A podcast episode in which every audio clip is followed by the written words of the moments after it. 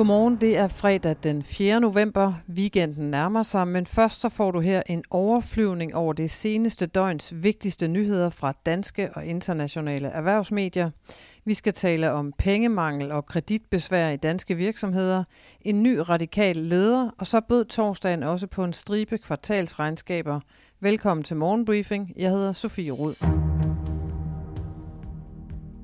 Advarselslamperne blinker rødt ved 26 aktier, som lider af akut pengemangel på det værst tænkelige tidspunkt. Det indikerer en omfattende børsenanalyse af kapitalsituationen hos 57 selskaber. En af dem er børsselskabet Happy Helper, som er midt i en finansiel redningsaktion. På fire år har selskabet tabt 97 procent af sin børsværdi. CBS-professor Thomas Plenborg har set børsens analyse og siger til avisen, nogle selskaber har det meget skidt og skal fremskaffe kapital meget snart, det vil sige inden for de kommende måneder, siger CBS-professoren, og han svarer også ja på spørgsmålet om, hvorvidt nogle af dem vil gå konkurs.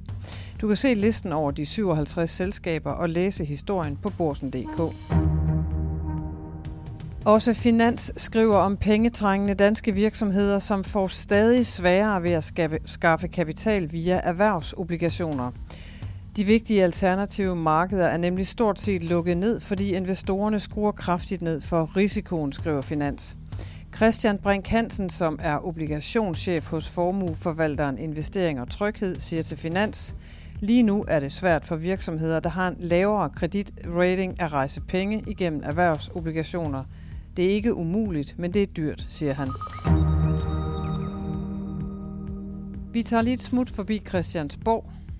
Jeg er den nye politiske leder for Radikale Venstre, og Samia Nava er vores nye næstformand. Ja, det var den nye radikale leder Martin Lidegaard, som fik posten i aftes, efter at Sofie Karsten Nielsen trak sig onsdag. Lidegaard gentog i aftes det radikale krav om en bred regering, det skriver børsen. Den nye radikale formand blev også presset på spørgsmålet om Mette Frederiksen-regeringens plan om at sende flygtninge til Rwanda – og her fastholdt Lidegaard den radikale modstand, hvilket kan blive en knast i et eventuelt kommende regeringssamarbejde, vurderer børsens politiske kommentator Helle Ip i dag.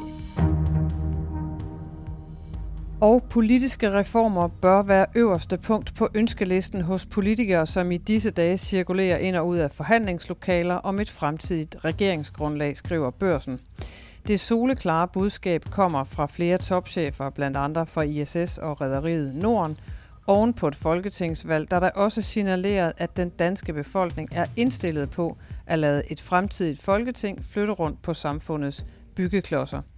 Du kan læse interviewsene med topcheferne på borsen.dk.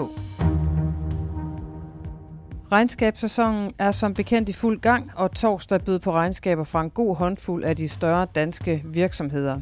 En af dem, nemlig Netcompany, leverede et regnskab, som var langt bedre end markedet havde forventet. Omsætningen rundede i tredje kvartal 1.348 millioner kroner. Det er en vækst på næsten 70 procent sammenlignet med sidste år. Investorerne sagde tak for det og sendte aktien op med næsten 20 procent i torsdagens handel. Også Ørsteds kvartalsregnskab viste positive takter. Energikæmpen har tjent flere penge på kraftvarmeværkerne end forventet, og derfor skruer selskabet nu op for forventningerne. Den underliggende driftsindtjening skuffer dog analytikerne i tredje kvartal. Ørsted steg 0,8 procent på det regnskab i torsdagens handel.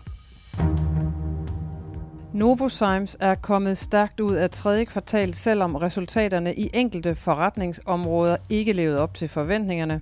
Salgsmaskinen i Novozymes kværner dog ufortrødent og leverede i kvartalet en vækst på 6% i forhold til samme kvartal 2021.